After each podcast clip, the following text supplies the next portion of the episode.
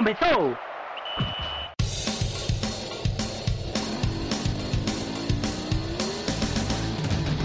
Mas qual é pouca, eu só tomo se for 10k. Eu sou obrigado a falar que esse programa aqui tá uma porra. Fala muito! Fala muito! Fala muito! Piada morta! Pelas barbas do profeta! Fala galera, tudo tranquilo com vocês? Estamos começando aqui a última edição do DescubraCast de 2020, DescubraCast número 68. A gente vai passar a limpa aqui o que rolou durante essa última semana do ano com o Náutico, com Santa Cruz e com o esporte também. Muita coisa aconteceu, cada um na sua luta, em, em sua respectiva divisão. Muita coisa para acontecer também nessa reta final. Ou seja, a gente viu o Náutico que venceu o Cuiabá, venceu bem, está mais vivo do que nunca nessa briga para fugir do rebaixamento. Na Série C, o Santa Cruz finalmente acordou no quadrangular final, ao bater o Ituano fora de casa. E o esporte que acabou perdendo para o Goiás, também vem passando por um momento conturbado aí, porque está perdendo um dos seus principais jogadores, Lucas Mugni, que está encerrando o contrato e não vai renovar. Ou seja, a gente tem muita coisa aqui para trazer para vocês. E sem mais delongas, já me apresentando, eu sou Clis Mangama, estou aqui com os companheiros Diego Borges. Fala, Diego. Ai, ai. Opa, estamos por aqui, chegamos. Desculpem aí a ausência esse tempo todinho, mas é porque papai tá trabalhando que só condenado. Me desculpem, mas estamos juntos nesse fechamento de ano e bora embora que finalmente teve uma galerinha que acordou, tem uma galerinha aí que tá com um caminho muito bom para ficar na Série B e tem uma turma que tá na perreio, tem um amigo meu que vai ter que trocar até de nome do Among Us dele. Rapaz, o homem aí tá virado mesmo, tá no modo de coentro mesmo. E quem também está com a gente aqui é o companheiro Fernando Castro. Fala, Fernando. Fala, Clisman, Diego. Prazer gravar de novo com querido Diego Borges, Geraldo, Iago, Tudo meu. que estão aqui. e vamos aí, né? Falar um pouquinho sobre o nosso futebol. Náutico reagiu, o esporte voltou a perder, mas está vivo também na briga. Disputa na Série A contra o rebaixamento está bem embolada. E o Santa Cruz voltou voltou à luta, né? Digamos assim, com a disputa bem acirrada. Tudo pode acontecer no grupo, no quadrangular do Santa Cruz. Então, torcer aí para para vitória, mais uma vitória contra o Ituano para encaminhar aí esse, esse acesso tão, tão esperado. Quem também está com a gente é o querido Geraldo Rodrigues. Fala, Gera. Fala, Clisma, é, Fernando, Diego, Iago. É, que satisfação, como o Fernando disse aí, né? Voltar a gravar com o Diego e também com o Iago. Fazia tempo que eu não gravava com meu querido amigo Iago Mendes. Então vamos embora é, debater futebol, porque, como sempre, o que não falta é assunto. Esse nick do Among aí, Geraldo, vai precisar ser trocado, né? É, não dá não. O homem foi embora. É, mudar aí a reverência, porque vai, vai fazer uma falta, viu? A turma vai ter que se, arrumar aí para conquistar mais 10, 12 pontos aí sem ele. Já era difícil. E sem o principal jogador ficou mais difícil ainda. Agora eu ainda é luta, sonho em jogar Mong com o Geraldo, viu? É uma diversão Porra, à parte. Porra, um mês, velho, que eu não jogo, eu acho, mais saudade de jogar. Mas enfim, vamos embora. E para completar a mesa, Iago Mendes. Fala, Iago. Fala, Clisma, Geraldo, Diego, Fernando, tudo certo. Satisfação estar com vocês. E menino Diego tá trabalhando de Papai Noel, porque eu nunca vi ter um final de ano tão agitado quanto esse. Mas vamos lá falar sobre a agonia do futebol pernambucano, porque o ano vai acabar, mas o aperreio continua. E só para ressaltar, você não é menos querido que os amigos, viu? Eu não coloquei um adjetivo antes de chamar, mas você é tão querido quanto, viu? Obrigado, amigo. Você é um amigo. Mas o bom é falar segue. depois do que já, já soltou, né? Mas tudo bem. Ah, por aí vai. A turma tenta se sair. A gente já pode começar aqui falando com, com o Náutico mesmo. O Náutico que nessa Série B vem numa, numa crescente mesmo, né? Engatou seu quinto jogo de invencibilidade, quarta vitória seguida dentro dos aflitos, bateu Cuiabá na terça-feira, dia 22, por 2 a 0 é, O Náutico que pelo menos na minha visão, aparenta estar mais vivo do que nunca nessa briga contra o rebaixamento, porque desse recorte aí de 15 pontos dos últimos 15 disputados, o Náutico fez 11, então é um recorte muito bom que, se eu não me engano agora, ele só está abaixo do América Mineiro neste mesmo período de cinco jogos. Ou seja, mostrou que o time está vivo, ganhou uma nova cara com a Ilha dos Anjos, vem sendo muito competitivo e além de vários outros fatores que a gente já destacou também nos últimos programas, que vêm sendo cruciais, como o Jean Carlos que despertou, voltou a jogar bola, a ser muito importante para a equipe, é, e também o ajuste defensivo que deu a esse time, o Náutico que só sofreu seis gols em dez partidas, as dez partidas no comando de Hélio dos Anjos, nas últimas três partidas não foi vazado, e ainda ainda mais que foi contra times que estão brigando lá em cima na tabela. Ou seja, credencia esse bom momento. Mas a gente pega agora esse recorte é, falando sobre esses times que estão brigando contra o rebaixamento mesmo. A gente vê que o Náutico e o Figueirense vêm em ascensão, ascensão que já tirou o Figueirense do Z4, o Náutico está ali colado também com os mesmos 35 pontos, e a gente vê que outras equipes que aparentemente não estavam nessa briga, tinham uma certa distância, começaram a perder, foram tropeçando e caíram, estão ali já batendo ali, sentindo a, a merda cobrir, água no pescoço. Então já queria abordar com vocês. E aí eu já queria começar contigo, Fernando. É, dentro desse recorte aí, quais times que tu enxerga que estão realmente dentro dessa briga contra o Z4? É, esses times que, querendo ou não, estão acima, né, logicamente, de Náutico e de Figueirense, mas que vem em derrocada nas últimas rodadas, perdendo pontos, tem sequências complicadas. Então, elenca aí, na tua visão, quais são esses times que estão dentro desse bolo para tentar fugir? Então, Clisman, atualmente, de acordo com, com o atual cenário, eu enxergo cinco times para duas vagas no Z4, né?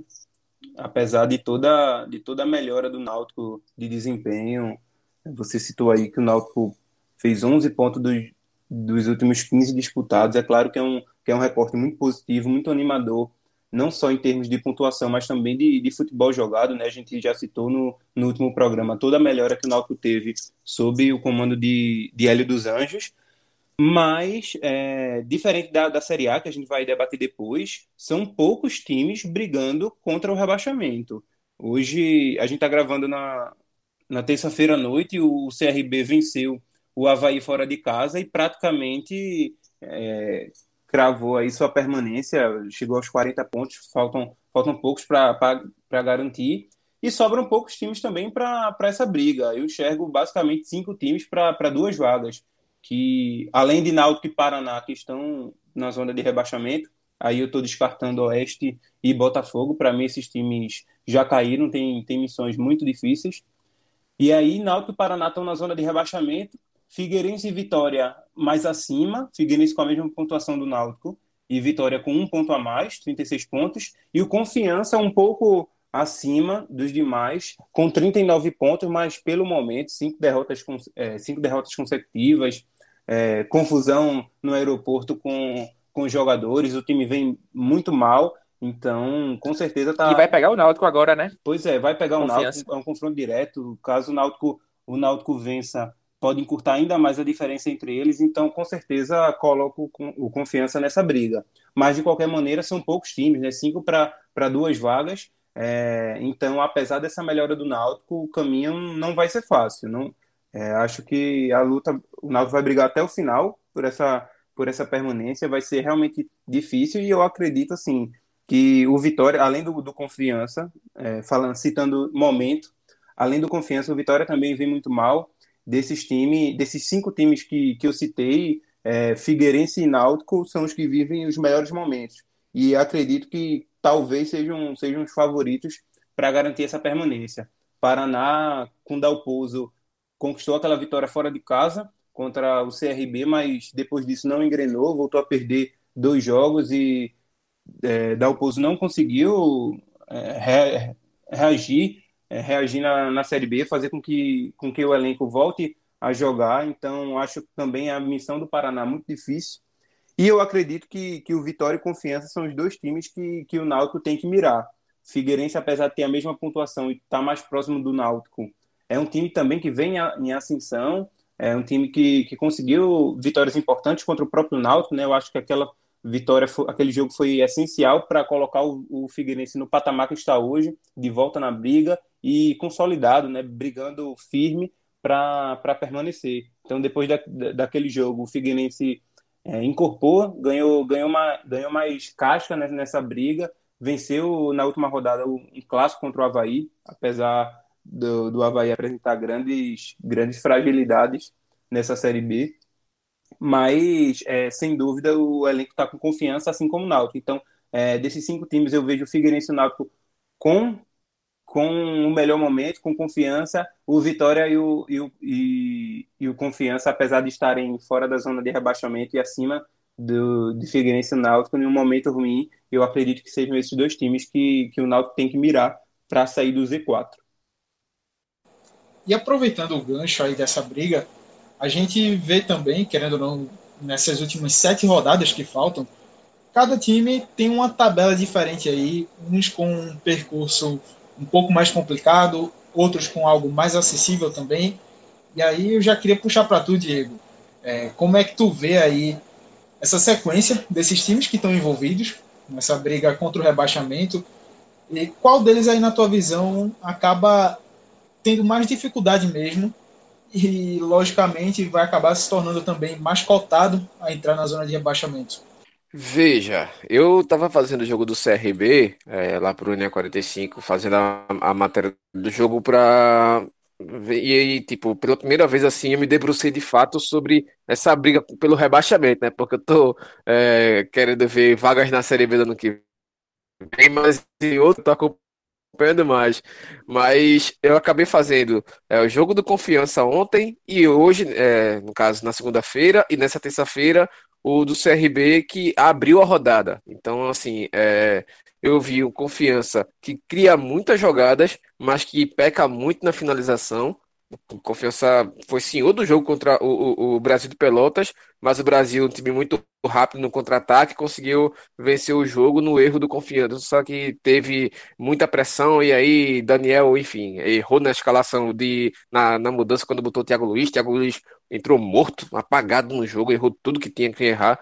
E o CRB de Roberto Fernandes, a diferença, né? Também criou muito, 15 situações do CRB no jogo contra o, o, Havaí, lá dentro da ressacada, uma vitória que é a cara de Roberto Fernandes porque ele é um treinador que, quando ele chega, ele também pontua muito isso, que é, os pontos diferenciais na briga contra o rebaixamento é vencer fora de casa, e o time, quando o Roberto assume, consegue fazer isso.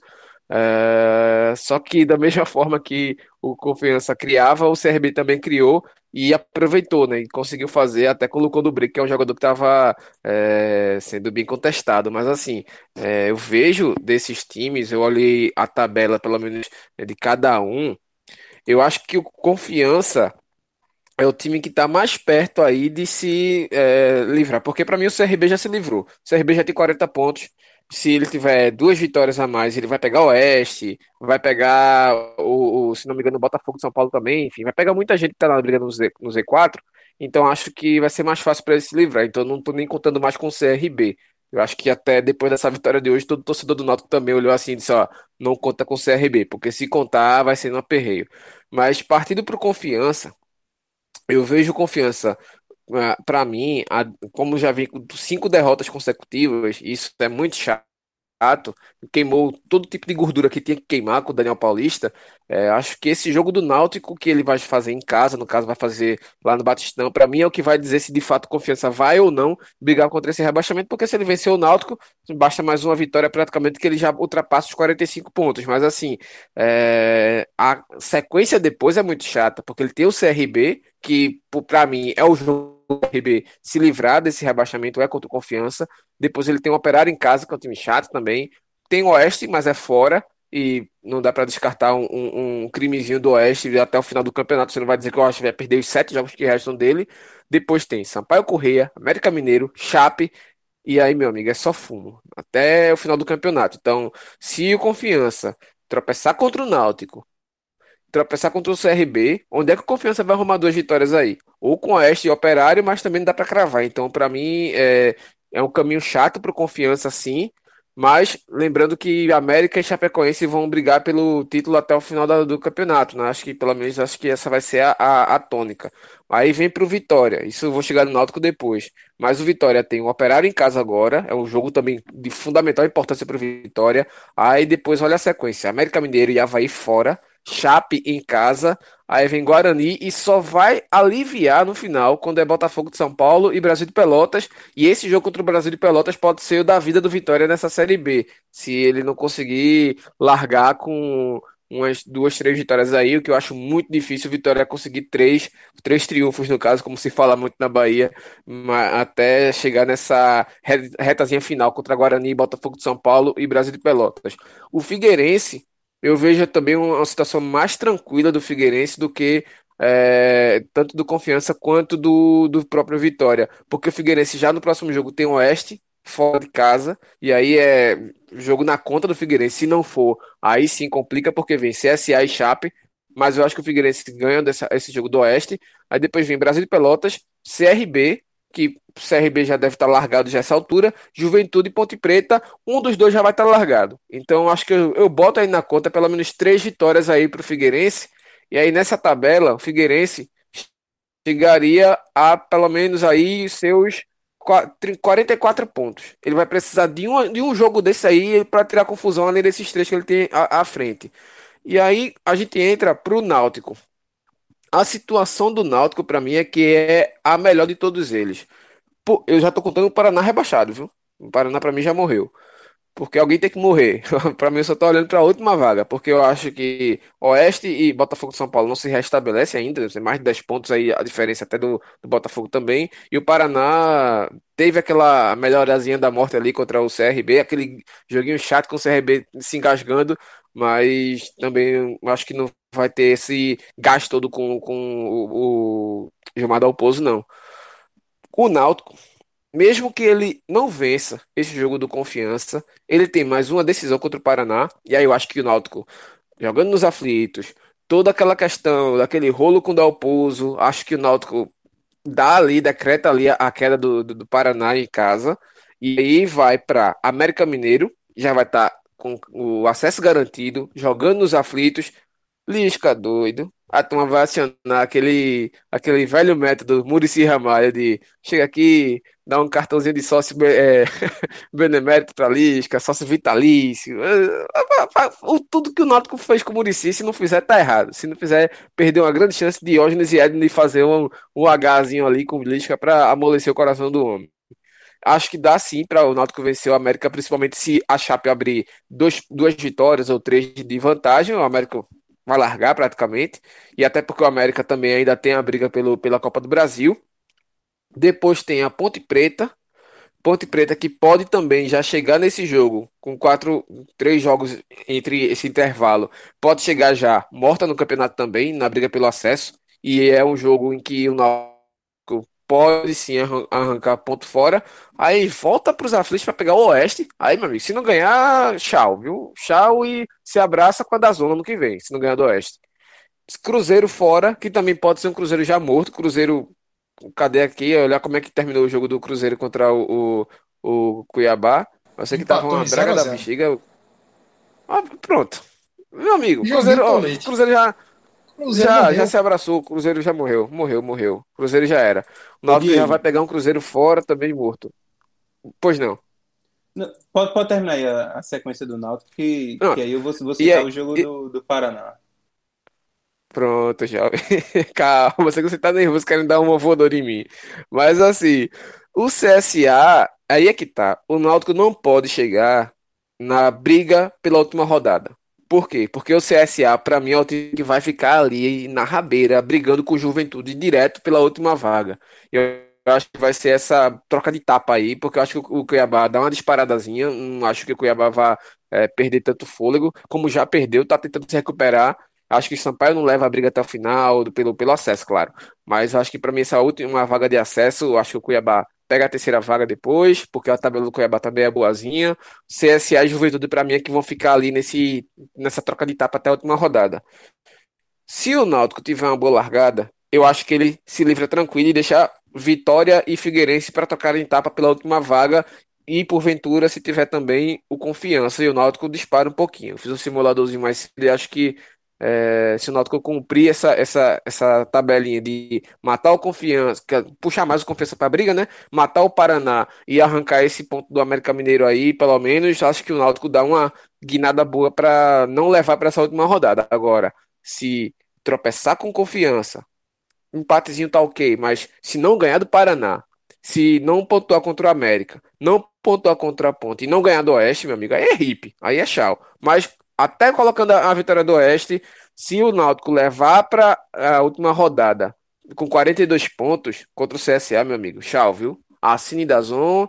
Da Zona tá, tá dizendo que não vai transmitir mais Série C do ano que vem, né? Mas já vai se abraçar com a Série C de todo jeito, porque o CSA para mim é um time que vai até a, a última rodada para subir, mas eu acredito, eu acredito por essa, essa disposição de tabela e essa arrancada muito boa do Náutico, ganhando do Cuiabá com muita autoridade, acho que foi o melhor jogo do Náutico nessa Série B, jogando nos aflitos, jogou tranquilo, sofreu susto, sofreu vai sofrer todo o jogo, não venha com essa não, não vai ser defesa perfeita não, meu velho, vai sofrer sim, até agora tem um bom goleiro, a defesa está se encaixando, o meio de campo está encaixado também, os times estão tá mais organizados, o Haldney voltando a jogar bola também, até quem não estava jogando bola direito está jogando também.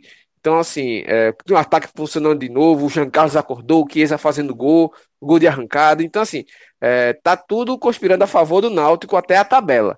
Mas não pode, não pode deixar de passar essa oportunidade, porque se deixar para a última rodada, aí meu amigo, esse barulho aqui, ó.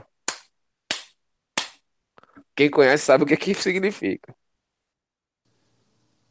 Ô, Clisma, aproveitando, assim, eu concordo com, com quase toda a argumentação de, de Borges, e, e justamente por isso eu acredito num, numa vida difícil para o Náutico, apesar do, do bom momento é, do time, da recuperação que teve com, com Hélio dos Anjos.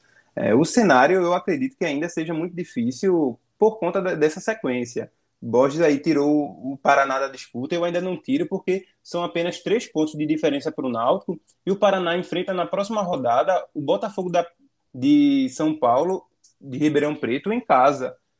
Então recebe o Botafogo em casa e no próximo jogo sai para enfrentar o Náutico. Então, se vence o Botafogo na próxima rodada, o jogo contra o Náutico se torna uma decisão muito grande. E assim, todo tem todo aquele cenário envolvido do, dos do, das duas equipes brigando contra o rebaixamento, mas também tem aquela situação de Gilmar Dalpozo, do reencontro com o Náutico, que vai reencontrar também com o Hélio dos Anjos, que teve toda a situação no ano passado, dos dois discutindo, dos dois trocando farpas. Então, assim, eu, não ainda, eu ainda não tiro o Paraná da disputa, principalmente por conta desses dois próximos jogos que são acessíveis para o time para o time do, do Paraná. Então, assim, vencendo o Botafogo de São Paulo dentro de casa na, na próxima rodada, que não é nada de, de outro mundo, é, é obrigação, aliás.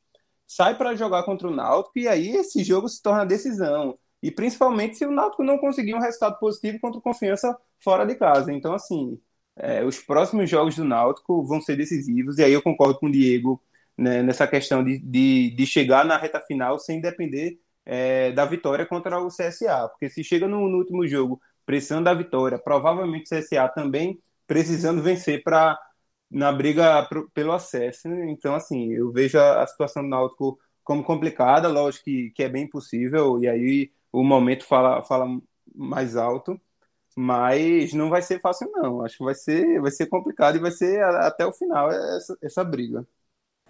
E dentro dessa reação aí do Náutico que vocês abordaram bem, já queria puxar a fala para tu, Iago. Iago, é, esse jogo contra confiança que todo mundo aqui tem enxergado também que é mais um jogo bastante decisivo para o Náutico nessa luta, uma chance de puxar mais um time para a briga e cada vez mais aumentar essa escalada para sair do Z4. O que é que tu espera, o que é que tu tem visto aí do que a equipe pode apresentar para esse jogo contra confiança, é, já que agora não vai ter mais o Paiva, que foi ele voltou, né? Retornou de empréstimo lá para o Olímpia do Paraguai, já que o contrato acabou aqui e o clube solicitou o retorno dele. Mas pode ter Álvaro jogando como centroavante, já que Álvaro está liberado pelo DM.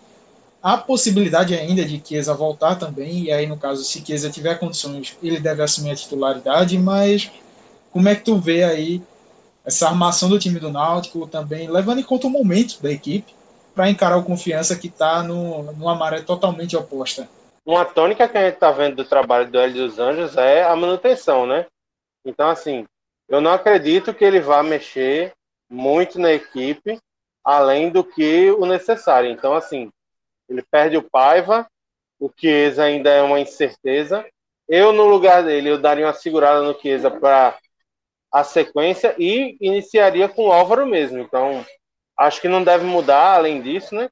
Então, deve ser aquele 11 do Náutico que a gente está se acostumando com o Hélio dos Anjos. Que aí vem o Anderson, que vive uma fase espetacular, que inclusive completou 50 jogos como profissional contra o Cuiabá, o Hereda, que voltou a jogar bola, a dupla de zaga com o Rafael Ribeiro e o, o Camutanga, que casaram muito bem, certo? Dois zagueiros que. Assim, o Hélio conseguiu extrair o máximo do Rafael Ribeiro e o Camutanga ao lado dele faz com que esse máximo do Rafael seja ainda mais potencializado. Então, é, um, é uma dupla que deu liga. E a gente sabe que, assim, podem não ser os jogadores mais, tecnicamente mais perfeitos ou a dupla ideal no papel, mas a gente sabe que num momento complicado como esse, em que o Náutico precisa pontuar, pontuar, pontuar, pontuar e pontuar para tirar o déficit do, da campanha ruim durante os 25 primeiros jogos, não tem essa. É, é, é igual Copa do Mundo, é, se escala pelo momento. Então, assim, acredito na sequência da dupla com o Rafael e o Camutanga. O Kevin, que para mim tem sido a grata surpresa do Náutico nessa temporada, porque, assim, quando o Kevin foi contratado, ninguém levava fé nele. Todo mundo achava que tinha sido uma contratação de empresário, que ele ia vir aqui só porque era um jogador barato e que não ia dar resultado nem nada. Acabou que o William Simões não ficou, certo? O Kevin assumiu a titularidade e vem dando muito bem conta do recado. E aí a gente vê uma dupla que também encaixou com Haldney e Djavan, certo? O Bustamante, que foi contratado para ser o dono da posição, nem sendo relacionado pelo Hélio dos Anjos estava, porque uma coisa que o Hélio prega muito é a tal da intensidade, e ele não viu no Bustamante essa intensidade. É o cara que, assim, quando ele chegou, todo mundo dizia que ah, ele era o especialista no box to box, para quem gosta do, do futebolês, né? É o cara que cobre de área a área, mas acabou que não agradou o treinador. Então o Djavan assumiu a titularidade e vem se mantendo no time até com uma certa justiça. E aí o Jean Carlos parece que começa a reaver a confiança para reeditar o, melhor, o seu melhor momento no Náutico, que foi o início da temporada 2020. E aí o trio de ataque com o Brian, que vem surpreendendo, vem se entregando muito ao time. Não é brilhante, mas cai na mesma categoria do Rafael Ribeiro e do Kevin. Encaixou e em time encaixado numa sequência como essa não se mexe. O Vinícius, que foi outra boa surpresa, que vem jogando bem. E o Álvaro, que vai jogar por, pela ausência do Chiesa e a ausência do Paiva.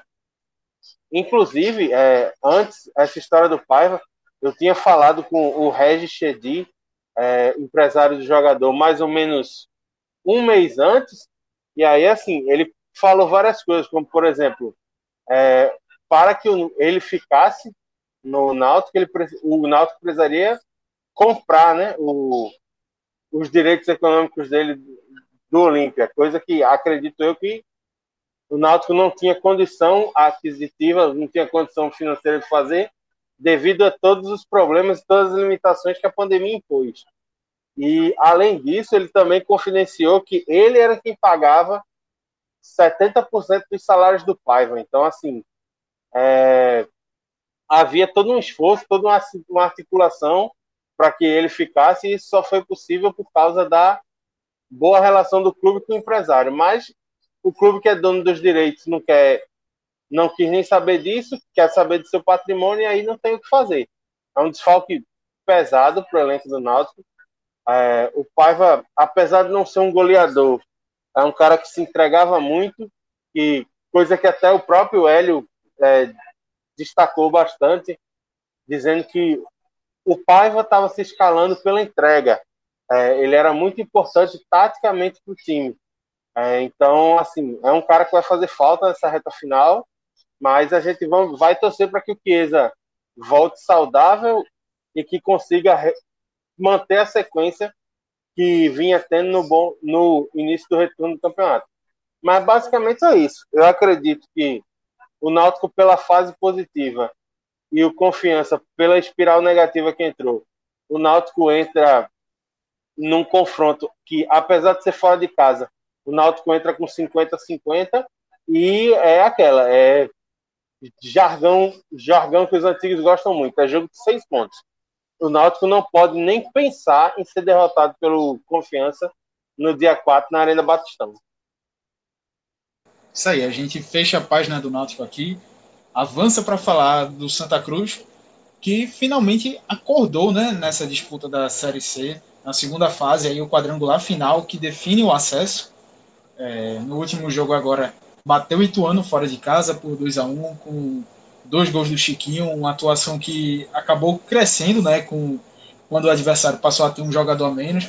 Mas o que importa é o resultado, que trouxe maior confiança e acabou embolando de vez tudo na briga lá pelo, pelo acesso no grupo do Santa, porque no outro jogo da rodada, Brusque e Vila Nova empataram em 0 a 0 Ou seja, o Buruçu lá tá grande, não é, Geraldo?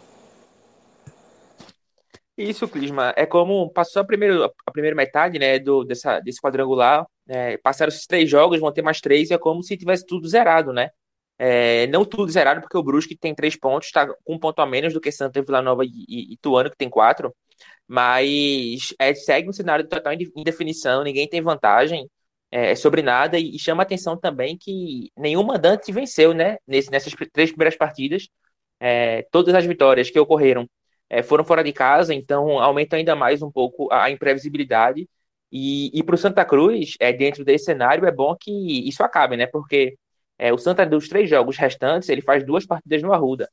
Então, é, a, o acesso do Santa passa, um possível acesso do Santa, na minha visão, passa muito por, esse, por esses resultados é, dentro de casa, né? O Santa não pode querer depender de, de buscar ponto fora de casa com o Vila Nova, que vai voltar a jogar no, no Oba, né? No, no seu estádio, que venceu o Santa é, na primeira fase. Então, é, eu acho que esse jogo aí é o mais difícil do Santa, não só pelo, pelo caráter fora de casa, mas porque o Vila Nova é um time que já, já mostrou que sabe enfrentar o Santa Cruz é, ainda mais nos seus domínios.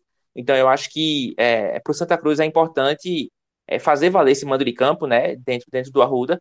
E eu acho que vai, porque pelo que a gente viu contra o, o Ituano no Novelli Júnior, é, o Santa Cruz é um, um, time, foi um time muito mais aguerrido, muito mais acordado, que lutou muito mais né, dentro de campo, diferente do que havia sido contra o, o Vila Nova em casa, né? Então, é, seguindo essa tendência de, de morder, de brigar, de tentar se impor, é, o Santa Cruz conseguindo fazer isso aí, a parte técnica que a gente sabe que faz a diferença tende a aparecer, né? Então, é, por mais que haja toda essa definição, praticamente os times comecem do zero é, para essa segunda fase do, para essa segunda fase não, para esse segundo turno do grupo do quadrangular da Série C. É, eu acho que o Santa Cruz tem larga um pouquinho na frente justamente por esses dois jogos em casas, que eu acredito que o time não vai ter a mesma apatia que teve contra o Vila Nova, é, e aí conseguindo se impor tem tudo para conseguir essas duas vitórias aí é, restantes e, e dando tudo certo, conquistar o acesso é, para a Série B. E agora, queria fazer uma analogia aqui, já puxando para Diego trazer o próximo comentário. A gente viu que a Mercedes, como o Diego vinha comparando o desempenho do Santa na Série C, começou a derrapar, saiu da pista, Esquece perdeu isso posições. aí, cacete. Esquece aí, isso. Amigo, você puxou isso daí, agora tem que assumir a responsabilidade. A Mercedes teve dias de Minardi, viu? Isso aí, tava parecendo a raiz de Pedro Fittipaldi. O cara jogou essa, agora tem que assumir. Beleza, voltou pra pista, do nada chega lá, safety car na pista, começou ali a juntar tudo, saiu o safety car, começou a ganhar posição de novo, acordou. É por aí, Diego. Vou voltar a falar disso aqui, porque eu já falei. Twitter, grupo de WhatsApp com amigos, outras gravações. que eu disse, deixei bem claro que era Mercedes do grupo A. Não era Mercedes da Série C inteira. Da Série C, não é só o grupo A. Dito isso, esclarecido novamente esse ponto, eu concordo muito com o Geraldo. Eu só acho que, assim, é... a melhora não vem do futebol. Não vem assim, ah, o Santa Cruz é, envolveu, engoliu o Ituano.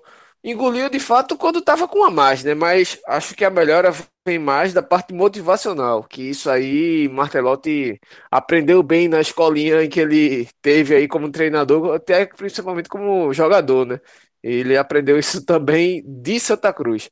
Nereu fazia muito isso, uh, enfim, é, Martelotti conheceu muito bem um, um, um, ponto interessante dessa parte.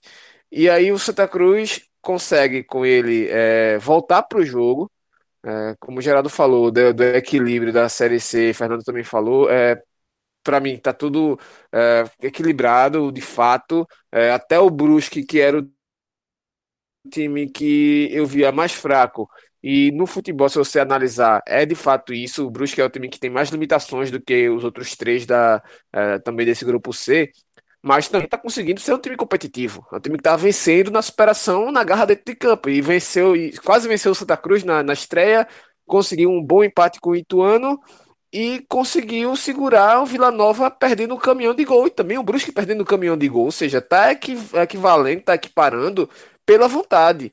E o que faltava ao Santa Cruz era a vontade. Os dois primeiros jogos é, do Santa, tá certo que teve uma, uma, uma, boa partida contra o Brusque, principalmente no primeiro tempo, mas Martelotti é, colocou uma escalação mais precavida, eu vou chamar assim, com três volantes.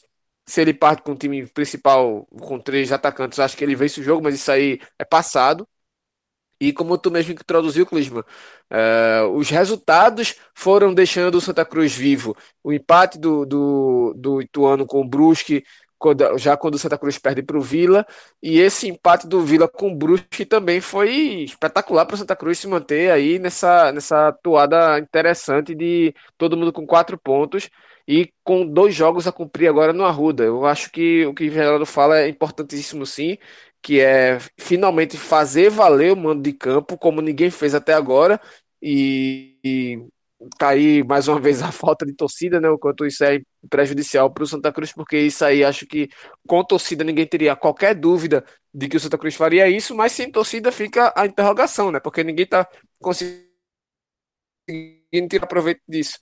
Mas é, acho que se mantiver essa parte motivacional que já voltou contra o Ituano e certamente vai permanecer, acho que se depender da, da dessa vontade, dá para fazer sim um bom resultado contra o Vila, mas é na base do achismo também meu. Só que o mais importante de tudo é que o Martelotti parece que está se organizando no, no sistema, né? Porque, como eu falei, a vitória veio mais na, na base da vontade do que do futebol, Porém, o futebol pode também se restabelecer, porque o Martelotti, enfim, é, ele passou o campeonato todo, praticamente aquela reta finalzinha ali, dizendo que tinha o time pronto, que tinha o time organizado, sabia de qual salteado qual era o time, que inclusive era o que? O próprio Michael Clayton, Totti, William, Dani, Peri.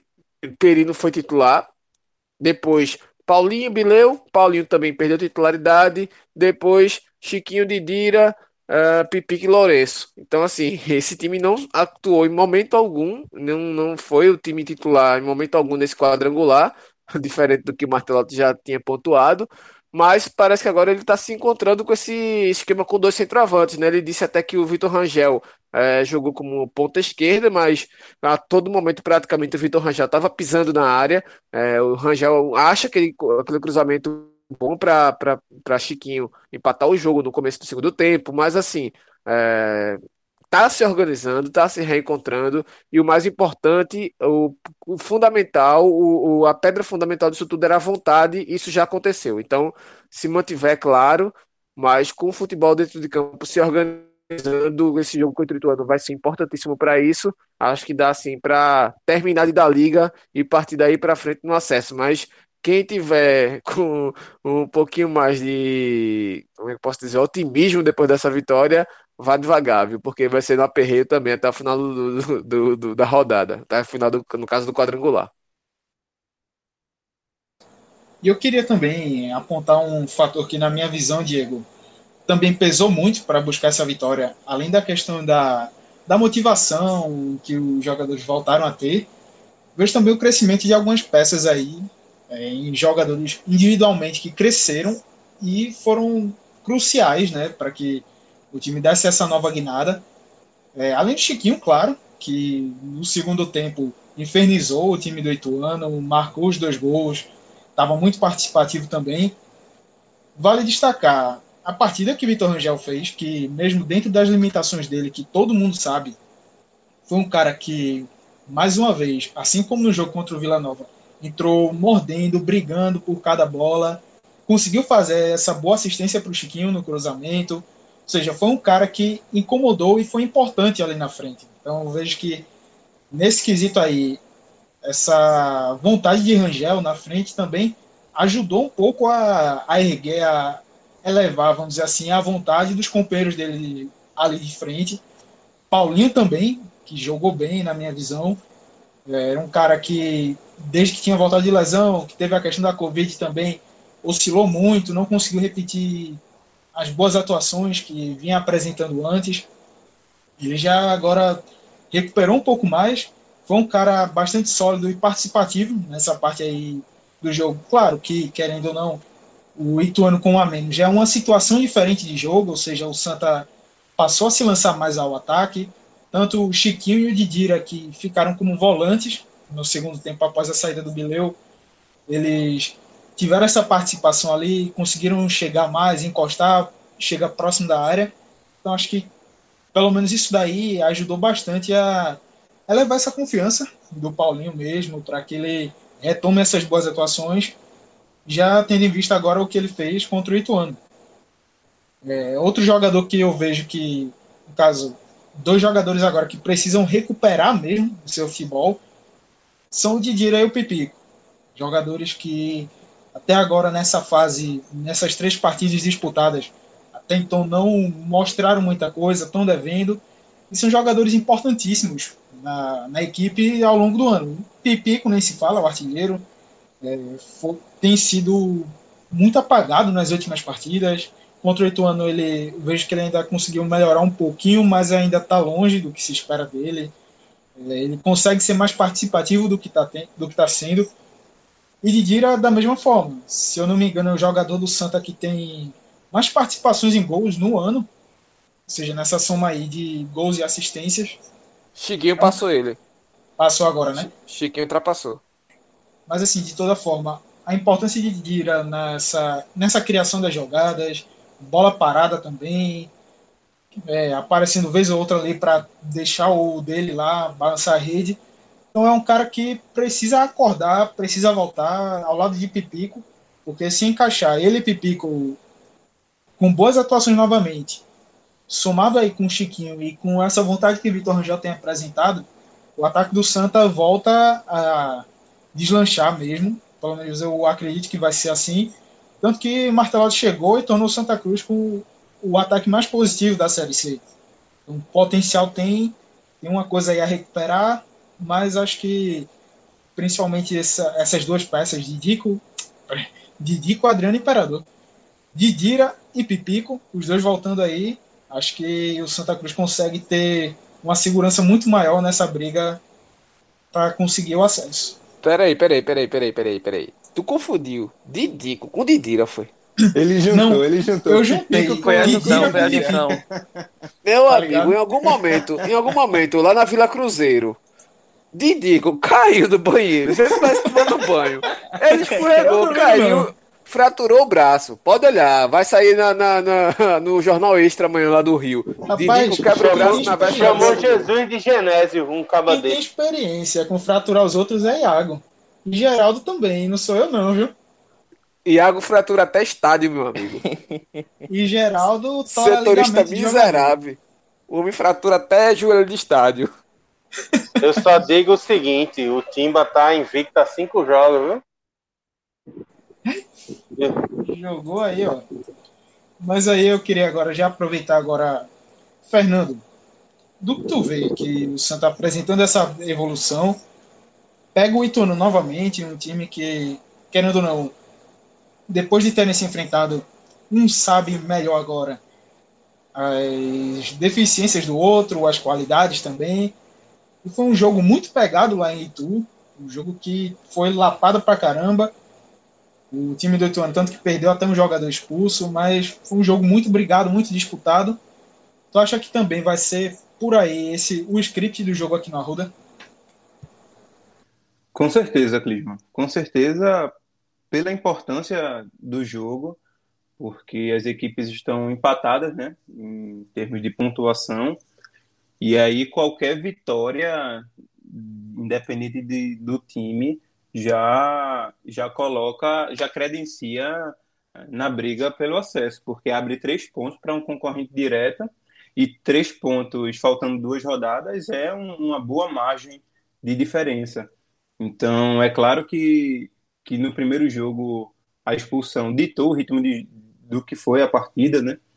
Diego, Diego citou isso, mas a partida de volta agora no Arruda tende a, a ser do, do, mesmo jeito em termos de, de entrega, de disputa, de competitividade, porque o, o Ituano foi o time que, que largou, largou na frente no início desse quadrangular, perdeu na última partida para o Santa Cruz dentro de casa e com certeza vai querer recuperar esse ponto perdido. Então não vai ser vida fácil para o Santa Cruz, mas assim, como você citou, se essas peças é, que voltaram a apresentar bom futebol, como como Paulinho, como como Chiquinho, é, e, e na perspectiva de, de Pipico e de Didira também voltarem, né, é, a apresentar. Eu acho que o Santa Cruz tem tudo para vencer, porque tecnicamente é um time mais qualificado.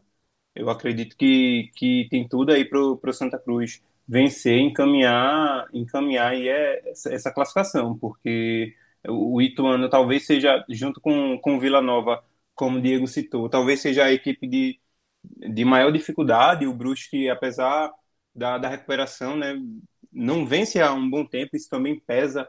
É, ao mesmo tempo que está invicto, é o Lanterna, e mas está na briga, está na briga, só está um ponto das, das demais equipes, e assim, vai ser realmente um jogo muito muito decisivo, e não só o jogo do Santa Cruz contra, contra o Ituano, né? O do Vila Nova e Brusque também é uma partida muito decisiva e, e que vai, vai ditar o que vai ser esses últimos jogos. Porque, como o Geraldo falou, o Santa tem, tem mais dois jogos no, no Arruda, contra o Ituano e contra o Brusque. Então, assim, caso vença esses dois, é, tudo indica que, que conquistou acesso. Então, é, tem é, esse, esse, primeiro jogo no Arruda contra dessa sequência contra o Ituano, eu acredito que que vai ser de fato uma decisão tanto para o Santa Cruz contra para o, contra o, quanto para o Ituano. Então, assim, vai ser vai ser mais um, certamente vai ser mais um jogo pegado. O Ituano vai vir mordido pela pela derrota. É, é só a gente ver é, como foi o pós-jogo, a situação das redes sociais, do. O chororô, viu, meu amigo? Pois é, do, do Ituano questionando bastante a atuação da arbitragem, rendendo o assunto até no dia posterior. Então, Só assim, faltou dizer que o árbitro foi ocupado pela Covid. Pois é, então com certeza vai vir com, com um gostinho a mais. Esse jogo rendeu bastante. E agora no Arruda a história vai ser, vai ser parecida, com muita, muita entrega. E vai ser. Buruçu vai ser grande. Meu amigo, falando de Buruçu, a gente saindo aí da Avenida Beberibe, indo até Abdias de Carvalho, Buruçu também tá grande, meu amigo tá grande porque, além da luta contra o rebaixamento, o esporte está perdendo o seu principal jogador nessa Série A, que é o, o meia Lucas Mugni, que tem um contrato encerrando agora no dia 31 e que não vai renovar, não fica no Leão, ou seja, nessa reta final de campeonato, onde o negócio vai apertar ainda mais, o esporte perde seu principal jogador. Então, além disso, dessa saída de Mugni, vai ter o trabalho para o Jair Ventura encontrar quem que seria esse substituto que poderia também entregar talvez não a mesma versatilidade, mas também a mesma importância tática que o Mugni vinha tendo, seja atuando no meio campo, aberto pelo lado, qualquer uma das duas funções ele vinha cumprindo bem, vinha sendo, vinha sendo um cara muito eficiente dentro do que o técnico colocava para fazer em campo. Niciago, queria que tu fizesse uma avaliação sobre essa perda do esporte, uma saída do Mugni, e o trabalho que o Jair vai ter com qual peça que poderia até ser o substituto aí. Não sei se tem um substituto ideal, mas o que é que ele pode fazer dentro da, do leque de opções que ele tem. Vê só, Clisman, o trabalho vai ser grande, porque assim, Mogni era para o esporte um multi-homem, era um cara que preenchia é, praticamente todos os setores do campo, era um cara que corria, corria muito, dava muita intensidade defensiva e ofensiva, era o motorzinho da equipe no meio campo. E aí, assim, é, para uma equipe que tem claras limitações técnicas e perde um jogador que está tão bem encaixado assim no seu sistema, sem poder contratar, realmente é bastante complicado. E aí, assim, já claro que já começa a se estudar quais são as opções que Jair tem. E aí fala-se sobre a volta do Ricardinho, sobre a utilização do, do Jonathan Gomes e por aí vai. Eu acho que, assim, o Jair ele vai ter uma semana para pensar isso. O esporte volta a campo apenas no próximo dia 6. E essa semana que ele vai ter para pensar vai ser muito importante. Porque dependendo do encaixe do time, já para o confronto direto pelo rebaixamento contra o Fortaleza no próximo dia 6, eu acho que pode começar a definir a permanência ou a queda do esporte. A gente sabe que assim, o esporte tem alguns jogos importantes durante, durante esse período, alguns confrontos diretos, como contra Botafogo, contra Botafogo, é, Fortaleza. Iago, só em casa, Oi. só em casa, só em casa o esporte faz Vasco, direto Atlético, com né? Fortaleza, Bahia Vasco. e Red Bull Bragantino. Só em casa. Isso, pronto, perfeito. E aí, assim, ele tem alguns confrontos diretos e esses jogos são importantíssimos. Então, o esporte tem que começar para já tinha que ter, estar pensando essa programação sem o Mugni desde que houve o impasse da possibilidade de não renovar com ele e agora ainda mais, porque assim não Oi, tem Iago. não Oi. Só interrompendo de novo, desculpa. Eu acho que o Jair Ventura já vinha pensando nisso, Iago. Sabe por quê? É, ele sabe que o Ricardinho, ele pode contar ele naquela função. O Ricardinho jogou várias vezes assim, então ele sabe. Agora, nos últimos três jogos exatamente, é, o Jair dobrou pela primeira vez Patrick e Real Prata. Coritiba, Grêmio e Goiás. Em nenhum momento ele tinha feito isso pela direita, só pela esquerda, com Juba, com Sander, com Tavares. Mas nos últimos três jogos ele já veio colocando é, Patrick e Prata juntos pela direita, e justamente Mugni nos últimos três jogos vinha jogando pela direita. É, ele colocou Marquinhos uhum. aberto na esquerda, por dentro Ronaldo e Marcão, e aí pela direita o Mugni. E aí eu acho que é, dentro desse cenário de indefinição, acho que ele já veio até é, essa, essa utilização, essa dobradinha, eu acho que já era um teste para caso o Mugni não ficasse. Então, eu acho que ele meio que já pode ter se antecipado nisso. Né? Aí cabe a ele avaliar se é certo ou não, mas eu acho que é, essa, essa utilização, tanto do Patrick quanto do Prata juntos, eu vejo, da minha visão, claro, vendo de fora, não sei se, se passa na cabeça de Jair, mas como se já fosse um teste para essa possível saída de Mugni que se confirmou hoje. Perfeito, Geraldo, perfeito. E aí, assim, é, é torcer para que essas alternativas deem certo, né? Porque eu, particularmente, concordo com o que os colegas dizem, que o Mugni era o melhor jogador do esporte no campeonato. Acho que ele, junto com o Patrick, eram os dois mais importantes. E aí, assim, é, é complicado até você parar e pensar. Porque quando um time perde o seu melhor jogador, um time que já não é tão técnico, já não tem tanto referencial, perde seu melhor jogador, é muito difícil a substituição. Mas aí, assim, o Jair vai ter que consertar o carro andando, né? Para que o esporte não perca o ritmo e não perca a vaga na Série A e caia para a Série B, que tudo indica que em 2020 vai ser uma das mais disputadas, pelo menos a mais disputada que eu me lembro da época dos pontos corridos, porque tem muita gente pesada subindo e tem muito nome pesado que está caindo também. Realmente, a situação fica complicada e nessa luta contra o rebaixamento, já que vocês elencaram aí esses jogos que o esporte vai ter é, na Ilha do Retiro, que foi até Geraldo que trouxe. Já aproveitando esse teu gancho, Geraldo, puxando para tu falar de novo, é, como é que tu enxerga aí essa luta contra o rebaixamento que tem pelo menos aí 10 times envolvidos que estão, querendo ou não, é, realmente tem um futebol um pouco abaixo dos demais, outros bem abaixo mesmo, no nível abissal, como a gente viu já, mas que realmente, querendo ou não, tem uma chancezinha ali de cair, tem oscilado bastante, engatam uma sequência ruim, é, como o Bahia mesmo está aí apanhando direto. Então, faz aí a tua avaliação dessa luta contra o rebaixamento, de acordo também com o que tu tem visto de tabela dessas equipes, pelo que elas têm apresentado também. Manda aí essa, essa geral aí. Clisma, assim, é a sorte para os times que estão lutando aqui só cai em quatro. Porque se fosse por merecimento ou por incompetência, é, podia rebaixar uns oito, viu? Porque é, é, o, o que tem se visto de, de perda de ponto, de, de time que não anda, é, é impressionante.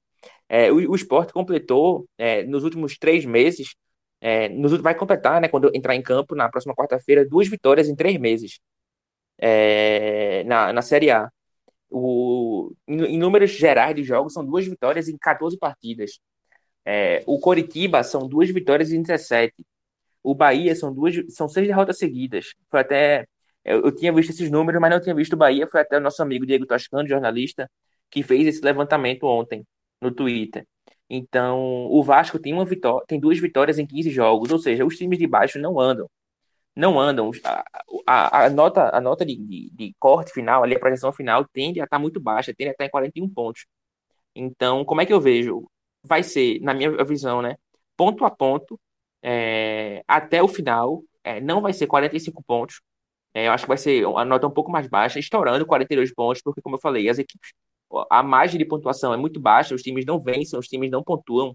Para vencer, é uma vitória a cada oito, nove jogos, pelo, pelo que eu já disse aqui inicialmente. Então, é, esses, esses, times vão, vão lutar é, no limite até, até o final. E aí eu acho que é, é eu coloco, além do, do Goiás, do Coritiba do Botafogo, que já estão no patamar baixo, é, Vasco, Esporte, Bahia Fortaleza, eu acho que o Fortaleza vem numa descendente muito grande com o Marcelo Chamusca. É uma vitória apenas nos últimos 11 jogos e foi contra o Botafogo, que é um time que está lá embaixo. Então, é um time que pontua pouco também. É... O Red Bull Bragantino, eu acho que é um time também que, por mais que tenha dado uma melhorada com, com o Barbieri recentemente, eu acho que é um time que. E, e é um time com recurso, é um time que joga para frente, tem até valores individuais, né? O Claudinho, o Ítalo. É, tem bons jogadores do meio para frente. Eu acho que, no geral, é um, tem um, um sistema defensivo fraco e, deve também lutar aí no final até até no, até o final do campeonato contra a contra queda, né? É, então eu acho que vai ficar aí entre esses sete, oito times. O Ceará eu não coloco nessa conta. Acho o Ceará um time muito sólido com o Guto Ferreira, impressionante a sobriedade com que o Ceará joga e ainda mais nessa sequência aí que terminou a Copa do Brasil, né? Foi eliminado, então ele joga uma vez por semana. O Guto conseguiu recuperar o elenco, conseguiu melhorar a, o padrão de jogo, enfim, trazer mais repertório. Ele, no, nas últimas seis partidas ele tem usado o Fernando Sobral por dentro e isso deu uma nova dinâmica para o time, então até de fato consegue extrair bem é, as peças que tem, e para mim o Ceará não, não corre risco de queda, pelo contrário, pode flertar com a parte de cima. Então eu vejo esses, é, esses oito times aí, eu acho que é, Esporte Fortaleza, eu não coloco três pontos fáceis para o esporte, porque o esporte não, não tem esse tipo de, de cenário em nenhuma partida. É, jogos em casa, eu citei o, o, o Fortaleza, o Bahia e o Red Bull Bragantino durante a fala de água apenas para pincelar, mas eu não vejo jogos em casa como é, certeza de vitória ou como maior chance de vitória. Não. O time do esporte nessa Série A é, não consegue fazer o mando de campo, é, sente muito falta da torcida, né? Como, como era esperado, mas é, sente mais do que eu esperava, na verdade. É, perdeu em casa para Botafogo, para Vasco, para Atlético Goianiense, venceu o Curitiba, é verdade, mas também perdeu para esses times. Então eu não coloco como, como vitórias certas e digo mais. Se o esporte empatar com Fortaleza, eu não vou achar ruim. É, e eu acho que o torcedor do esporte não deveria achar ruim, porque são dois times e o Sport é um pouco inferior ainda, mas são dois times que é, vão lutar até o final é, para não cair. Então o Sport, somando um ponto, ele também, querendo ou não, tira dois de Fortaleza é, e mantém ali todo mundo na briga. Eu acho que vai ser muito parelho essa reta final. Eu acho que nenhum time vai, por exemplo, é, os, quatro, os quatro rebaixados não vão ser definidos com rodada de antecedência. Eu acho que vai ser muito no limite. É, esses jogos aí vai ser muito apertado. Então, é, eu acho que cabe aí ao esporte saber analisar é, os, os, jogos. Ele não pode ir desesperado para cima de Fortaleza, porque Fortaleza está ali na frente, porque Fortaleza está embaixo. Eu acho que ele tem que jogar o jogo, tem que deixar fluir, porque da mesma forma que é, ele pode tropeçar, entre aspas, empatando com Fortaleza, dificilmente Vasco é, vai ganhar o seu jogo. Dificilmente Bahia, que vem em baixa, muito, uma baixa grande, vai pegar agora o Grêmio, o Grêmio fora, salvo engano. É, vai vencer, vai pontuar contra o Grêmio fora, então o ritmo de pontuação deve ser baixo, e aí eu acho que todo ponto, por mais fácil ou simples que possam parecer, acho que não pode ser minimizado. É, então eu acho que o, o esporte dentro desse, dentro desse cenário tem que ser muito inteligente para conseguir pincelar todo tipo de ponto, todo tipo de, de rendimento e resultado, porque tende a ser muito valioso nessa tão apertada luta aí para não cair é, para a Série B. Já nessa próxima rodada, o esporte tem esse confronto direto contra o Fortaleza, né, Fernando? Fortaleza que vem baixa. A gente vê que no retorno, tanto Fortaleza quanto o esporte vem pontua com pontuações bem baixas. Eu até fiz um levantamento essa semana sobre as duas, dez últimas partidas de cada um aí, desses times que estão envolvidos nessa briga contra o rebaixamento. A gente vê que o Fortaleza, se, eu não, se não me falha a memória agora, é o 18 dentro desse recorte, com apenas 5 pontos, 6, 5 pontos nessa faixa assim, somados, e o esporte é o 16, com 9 pontos somados aí em 10, 10 rodadas. Ou seja, são aproveitamentos bem ruins, tem uma sequência ruim, tanto o esporte quanto Fortaleza. Sim, essas equipes no geral que estão brigando contra o rebaixamento vem baixa nesse, nesses últimos jogos aí, nessa reta final do, do primeiro turno e, e essa primeira metade do segundo turno. Esporte e Fortaleza são duas das equipes aí que estão naquela pedindo para entrar no Z4, vem pedindo, vem pedindo, mas tem equipes que estão piores ainda e acabam não abrindo essa brecha aí. Então, esse jogo que, como já foi utilizado aqui o jargão, ser um jogo de seis pontos, um jogo muito decisivo nessa briga que pode ajudar a levantar essa moral seja de quem for o vencedor, ou no empate aí, manter os dois lá agarrados, brigando lá para não morrer. Então, qual cenário que tu enxerga que se desenha para essa rodada aí entre esporte e Fortaleza? Então, Clisman, é, como vocês falaram, um confronto direto.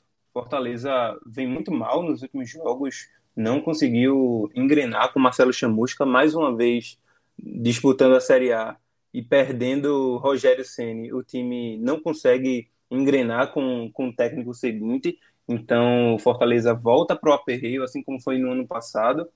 E como o Geraldo falou, nos últimos 12 jogos o time só venceu uma partida contra o Botafogo, é, já sob o comando de, de Marcelo Chamusca, que nos, nos oito jogos né, à frente do clube só venceu uma, uma partida, foi justamente essa, fora de casa contra o Botafogo. Então, assim, o time de fato nas últimas rodadas vem mal. Não, é, Marcelo Chamusca não consegue fazer com que o time jogue aquele futebol que a gente se acostumou a ver o Fortaleza com o Rogério Ceni, especialmente no, é, no ano passado, também nesse primeiro semestre, né, o Fortaleza que o esporte enfrentou em outras ocasiões na Copa do Nordeste. Então, assim, é, de fato é um jogo muito decisivo, é, não só pela proximidade das equipes das equipes na classificação, mas também pela pontuação, pelo momento que, que elas vivem. Então, de fato, é, o time que, que vencer, sem sombra de dúvidas, vai ganhar um ânimo a mais, porque além de, de conquistar três pontos e se, se afastar da zona de rebaixamento, coloca um rival aí mais para baixo e na briga mais intensa contra essa zona de rebaixamento. Então, apenas dois pontos separam essa equipe, e apesar do, do Fortaleza está na frente do esporte. É um time que, que venceu menos, tem uma vitória menos do que o esporte. Então, o esporte vencendo, é, fazendo valer o fator casa, que, que como bem citou Geraldo, o, o esporte é, vem, vem oscilando bastante na Ilha do Retiro. Nessa Série A não conseguiu fazer valer esse, esse fator casa, sentiu bastante a ausência da, do torcedor, mas tem um adendo do, dos últimos dois jogos na Ilha do Retiro, que eu acredito que o esporte voltou a apresentar um bom futebol. É, contra o Coritiba, venceu, e, e apesar de, de não ter conseguido vencer o Grêmio, né, eu acredito que o esporte perdeu dois pontos pelas circunstâncias do jogo, jogou bem. Então, assim, é, é, um, fica de parâmetro essas duas apresentações, apesar do, da última derrota contra o Goiás. Então, caso, caso o esporte consiga fazer valer esse, esse fator dentro de casa, né, que vai ter uma sequência de dois jogos na Ilha do Retiro, contra o Fortaleza e depois contra o Palmeiras, que é claro, é, é um outro campeonato, é uma equipe que que briga na parte de cima da tabela com um elenco mil vezes mais, mais qualificado do que o do esporte, do que essas equipes que brigam contra o rebaixamento. Mas esse, esse, esse jogo contra o Fortaleza, sem dúvidas, é um jogo chave pela proximidade das equipes e por se, se tratar de um confronto direto. Então, vai ser muito importante. É, Jair Ventura vai ter, vai ter tempo né, para encontrar um substituto para Mugni, vai ter tempo para preparar a equipe e achar uma, uma formação ideal. Então, nessa sequência de, de dois jogos dentro de casa, sem dúvida, esse, esse jogo contra o Fortaleza é o jogo-chave. É o jogo-chave e assim, o esporte vai vai estar tá, né, nessa pegada até o final do campeonato, né, com uma sequência de dois jogos na Ilha do Retiro, depois de uma sequência de dois jogos fora de casa. Dois jogos na Ilha do Retiro, dois jogos fora de casa, até encerrar a participação na Série A com um jogo fora de casa contra o Atlético Paranaense. Então, vai ser uma decisão, mas o esporte não pode se afobar, porque, apesar de tudo, ainda falta 11 rodadas para terminar o campeonato. Então, não é vida ou morte ainda. Como bem citou Geraldo, acredito que o empate não é de todo mal. O esporte não, não tem que ser aquela equipe que se atira para frente, é até porque não tem qualidade para isso. E tem que ser inteligente no jogo, inteligente para saber matar na hora Fernando, certa. Coloque, coloque aí os empates. Se o Sport tivesse empatado com o Atlético Goianiense, com o Vasco, com o Botafogo. Entendeu? Esses é, jogos, é. tipo Fortaleza, jogos que o time, entre aspas, tinha obrigação de vencer, que era um confronto direto, é vencer ou vencer, foi para cima, perdeu. Diga, se tivesse sido empate, mais três pontos aí, a situação do esporte era outra. Então pois eu vejo é, assim também jogo Fortaleza, interesse. Com certeza, Geraldo, concordo. E assim, e não só coloca pontuação a mais no esporte, mas como tira a pontuação de adversários diretos, né? Então, são jogos bastante decisivos que não só tem é importante pontuar, mas também evitar claro. que as outras equipes pontuem. Claro. Dentro dessa briga aí, Diego, queria que tu terminasse aqui essa amarração pra gente, porque a gente vê vários times estão dentro desse recorte aí brigando para não cair, sendo que dentro do Z4 há uma distância bem considerável, porque tem o Goiás e o Botafogo com 23 pontos, Curitiba com 21 e o Vasco 17 com 28, 5 pontos à frente. Claro, tem 11 rodadas aí, tem muito, muita coisa ainda para rolar, mas querendo ou não, é uma distância considerável a ser tirada, ainda mais que essas equipes que estão mais afastadas não conseguem demonstrar um futebol suficiente para que haja essa reação. Tirando o Goiás aí, que querendo ou não, vem pontuando relativamente bem nessas últimas rodadas, mas já estava com um prejuízo enorme, está tentando tirar agora, mas talvez acabe sendo tarde demais.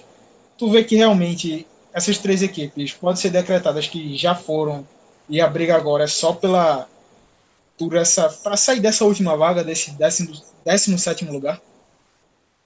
É, veja só, Curitiba, desde o começo do campeonato, estava bem claro que não ia ter força, né? Eu acho que o Curitiba, Curitiba é o time que consegue ser o elenco mais fraco até do que o do esporte, inclusive.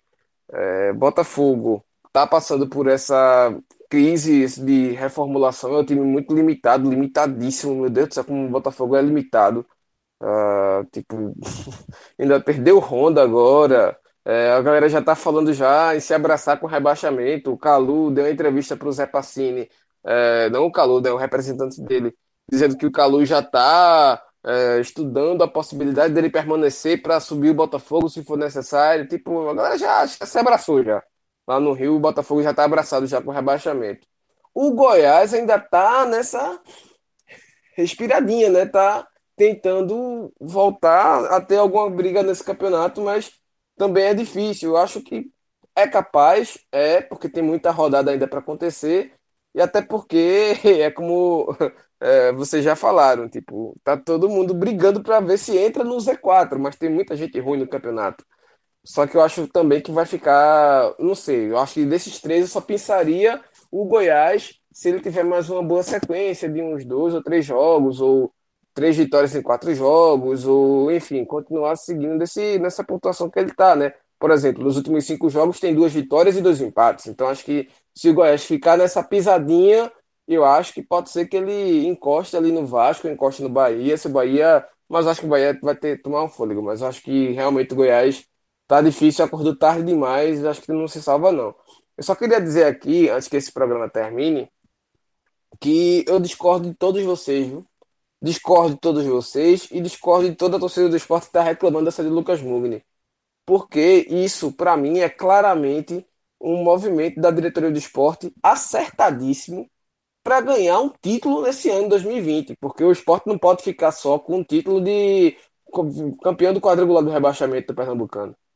O esporte, a diretoria do esporte, para mim, acaba de ganhar o troféu Lucas Mugni de diretoria de 2020 do futebol, Rogerinho. O troféu Lucas Mugni, craque Daniel, é da diretoria do esporte. Que buscada, viu? E melhor administração.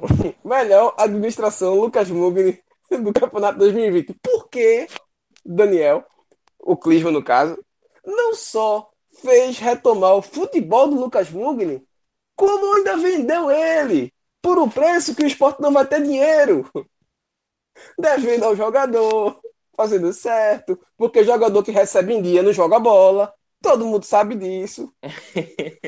Então, o esporte fez o trabalho certinho para receber aqui, nesse programa aqui, com toda a licença do pessoal do Falha de Cobertura, o troféu Lucas Mugni 2020, que o Falha de Cobertura, de uma forma Uh, como é que eu posso falar?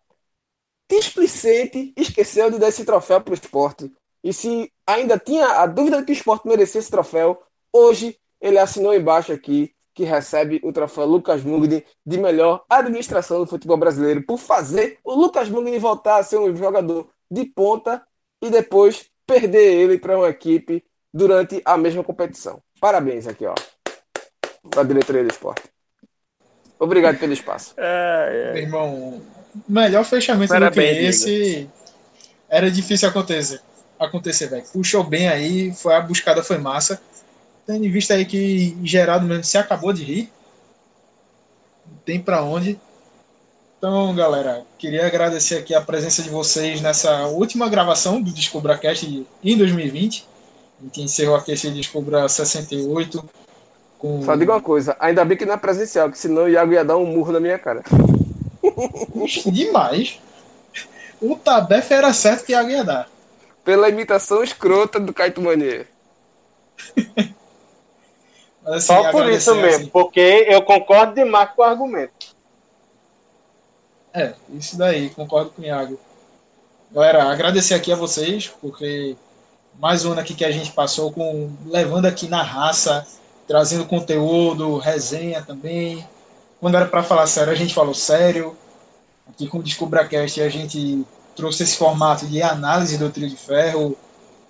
Chegou aqui com a junção de dois novos companheiros que agregaram demais esse time, Fernando e Geraldo, que já tinham participado é, de vários outros programas aqui com a gente, mas fizeram parte do nosso elenco fixo, assinaram lá o contrato, saíram no bid, estão com a gente aqui, então massa demais. É, esses reforços que 2020 trouxe para a gente, também a chegada aí do Última Volta, que Diego e Vitor vem produzindo sobre a Fórmula 1, que 2021 vai ter mais coisa também. Então, 2021 vai vir com algumas novidades aí no Caixa de Brita, nosso site de volta, a gente vai ter outras produções aí que Vamos sair também desse campo, sai do campo do, dos, dos esportes aqui, com o DescubraCast também tem outras coisas. Então, se prepara aí, vai vir muita coisa boa. Mais uma vez, agradeço a você, nosso ouvinte, que tem nos acompanhado, tem dado essa força aqui nessa produção independente, que é numa raça do caramba, mas tá saindo, tá deixando a gente orgulhoso pelo que tem sido feito, pelo que a gente tem conseguido agregar também e principalmente entregar a vocês um conteúdo que seja leve, que traga informação, tenha resenha também. Então, acho que isso aqui é o mais importante e fica aí meu registro.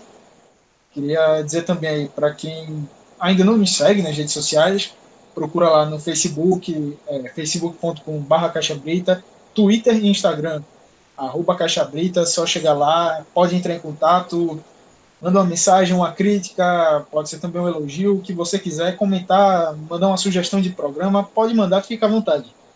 Então, agradeço aqui mais uma vez a vocês, os companheiros aqui da mesa, Grande abraço a todo mundo. Tchau, tchau e até 2021. Valeu, vem vacina.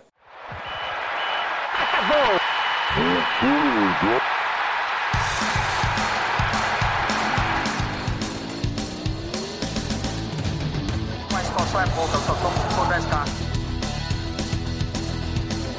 Eu sou obrigado a falar que esse programa aqui tá uma porra. Fala muito! Piada morta!